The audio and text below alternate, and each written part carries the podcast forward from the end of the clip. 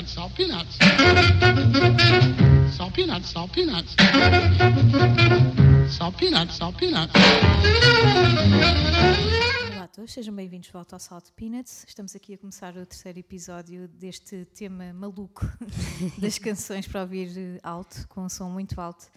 Uh, está a ser incrível gravá-lo e pronto, temos aqui mais quatro canções guardadas uh, especialmente para terminar em beleza este tema. E como é que vais começar tu o episódio? Olha, vou começar com um grande vício, um vício que vem do ano passado e que transitou, transitou para este ano e hum, é uma canção mesmo, para mim, um autoverme incrível e que a primeira vez que ouvi na rádio tive logo essa... Uh, esse, esse ímpeto de aumentar o volume e estava a trabalhar, portanto, não acontece muitas vezes. Um, e estou a falar dos Vai à Praia, uh, do projeto Vai à Praia, acho que é mais correto uh, dizer assim, uh, e da canção Fogo Fera, que foi assim um dos, o primeiro single do, do segundo disco, disco, deste, deste projeto, o 100% Carisma. Um, eu não conhecia o projeto Vai à Praia, que é do Rodrigo. Rodrigo Vai à Praia, pronto, Vai à Praia não é o, o apelido dele, mas acaba por ser assim que ele é conhecido. Um, não o conhecia antes de, deste Fogo Fera passar na rádio, um, até achava que era a estreia, mas, mas não é, portanto há um disco uh, antes disso. Um, e é assim, epá, nem sei muito bem como descrever, é muito punk, uh, garage rock também. Uh, e eu acho que a parte mais interessante, depois, foi, claro que fui investigar um bocadinho, não é? Porque nunca tinha ouvido falar desta, deste projeto e, e, e achei muito interessante esta.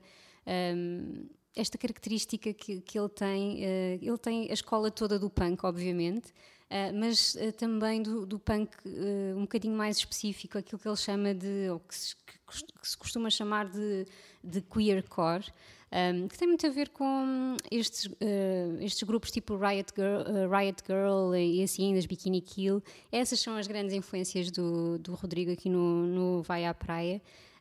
E é muito refrescante ter, ter essa.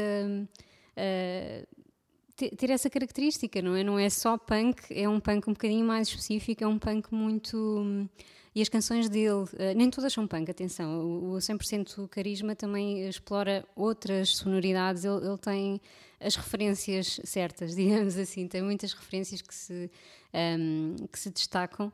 Uh, mas tem lá muita coisa, uh, muita coisa punk para ouvir muito alto. Uh, e aquilo que eu mais gostei no, no 100% carisma é que, para além de ser 100% carisma, é 100% honesto, não é? Aquelas, aquelas letras que provavelmente muitos acharão nonsense ou uh, não sei, uh, por aí, mas que são, são mesmo sem filtros. Portanto, ele acaba por se expor bastante no, uh, no disco e, na, e, nas suas canções um, e, e, acaba por fazer coisas muito, muito viciantes, como este Fogo Fera. se ainda não conhecem, acho que é uma boa, é uma boa altura para o fazer. Uh, descobrir as canções mais, uh, mais enérgicas como estas para ouvir alto e também uh, ouvir com mais, com mais atenção as outras canções. Um, acho que vale, vale muito a pena. Portanto, ficamos com Fogo Fera, já sabem, volume aí no, no topo. e já voltamos.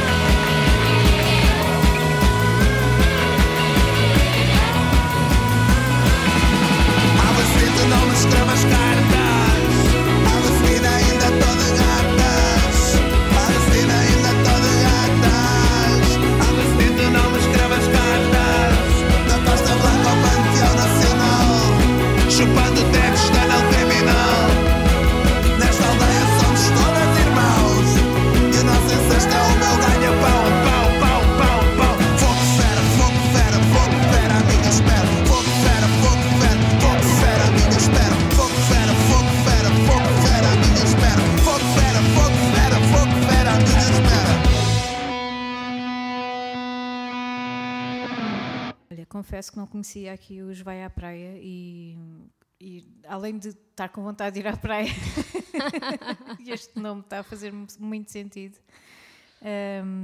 Estou um, a gostar muito de, de, descobrir contigo e acho que vou explorar eh, assim que possa este projeto, até porque já me têm aparecido algumas coisas e críticas boas e tudo mais.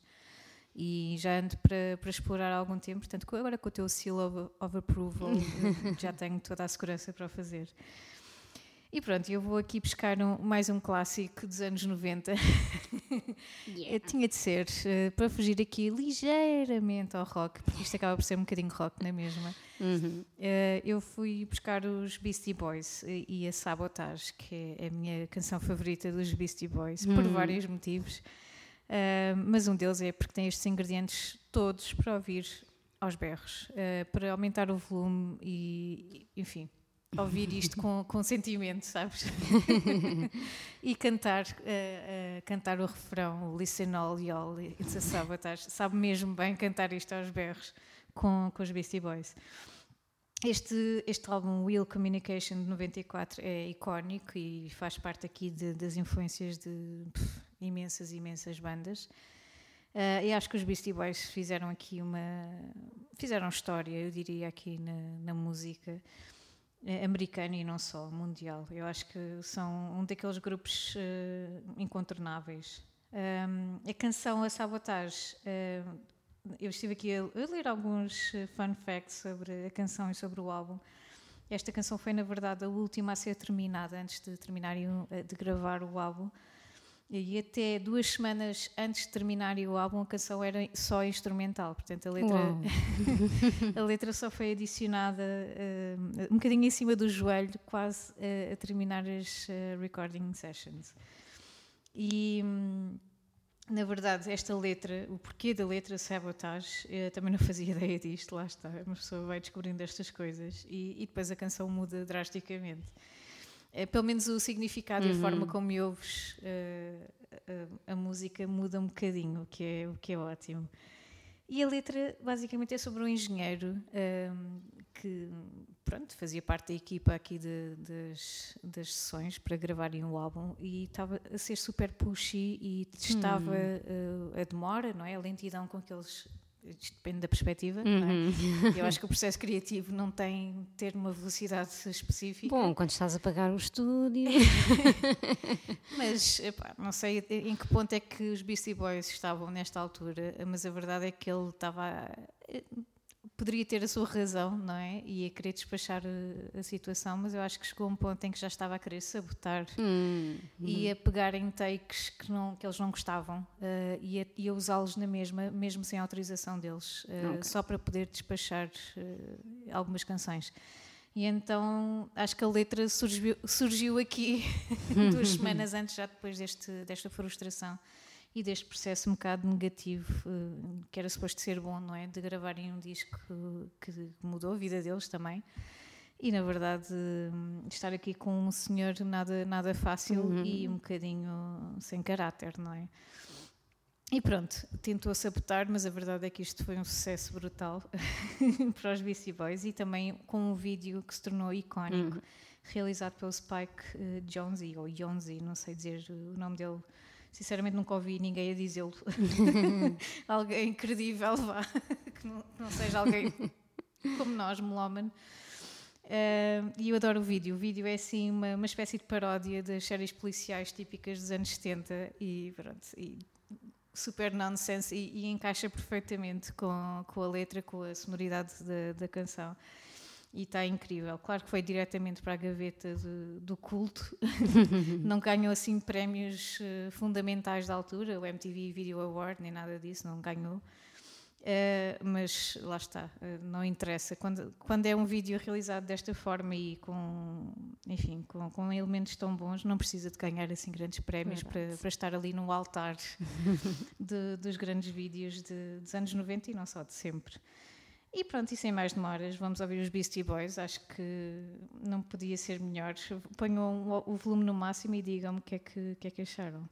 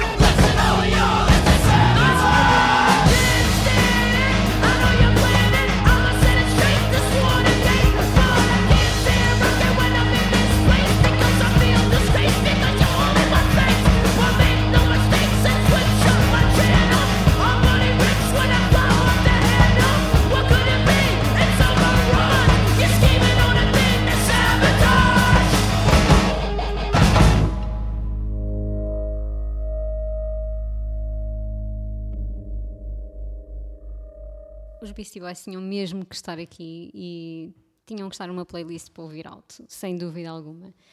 Eu vou continuar com uma escolha um, nada óbvia na realidade, porque hum, podia ter escolhido qualquer canção dos chutes e pontapés, outra banda para ouvir alto, daquelas que, que, te fazem lembrar um bocadinho os concertos, não é? Quando tu pões o volume alto e, e recordas um, um bocado uh, os mil e um concertos, se forem como eu, não é?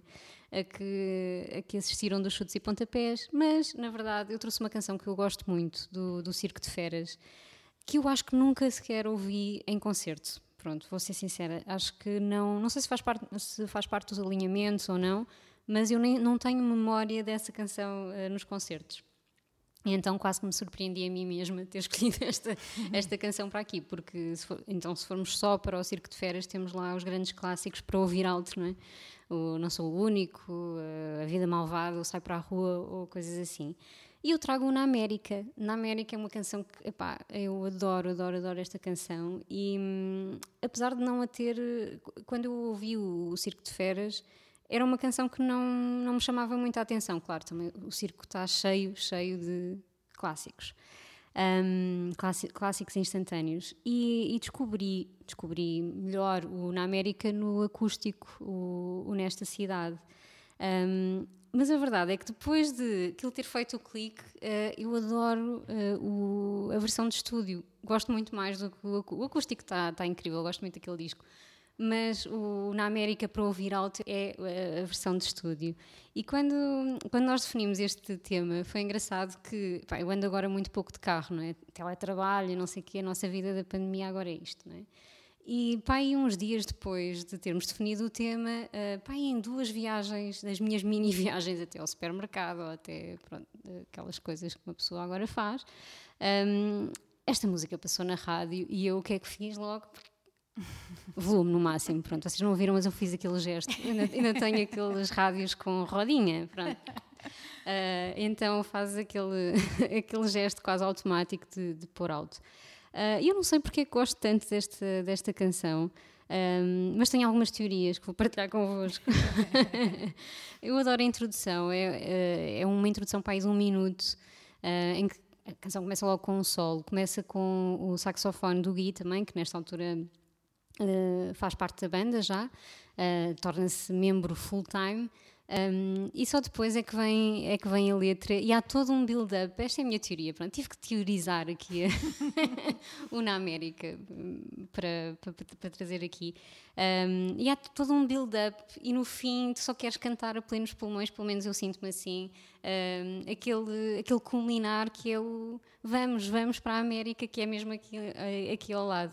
Uh, então, pronto, é uma, uma canção que para mim é muito especial, é muito especial para ouvir alto também. Uh, mas já sabem, quem, quem gosta de chutes, quem é que ouve chutes baixinho, não é? Exato. Ninguém, não é? Um, então vamos, vamos só até ali ao lado, à América, um, dos chutes e pontapés.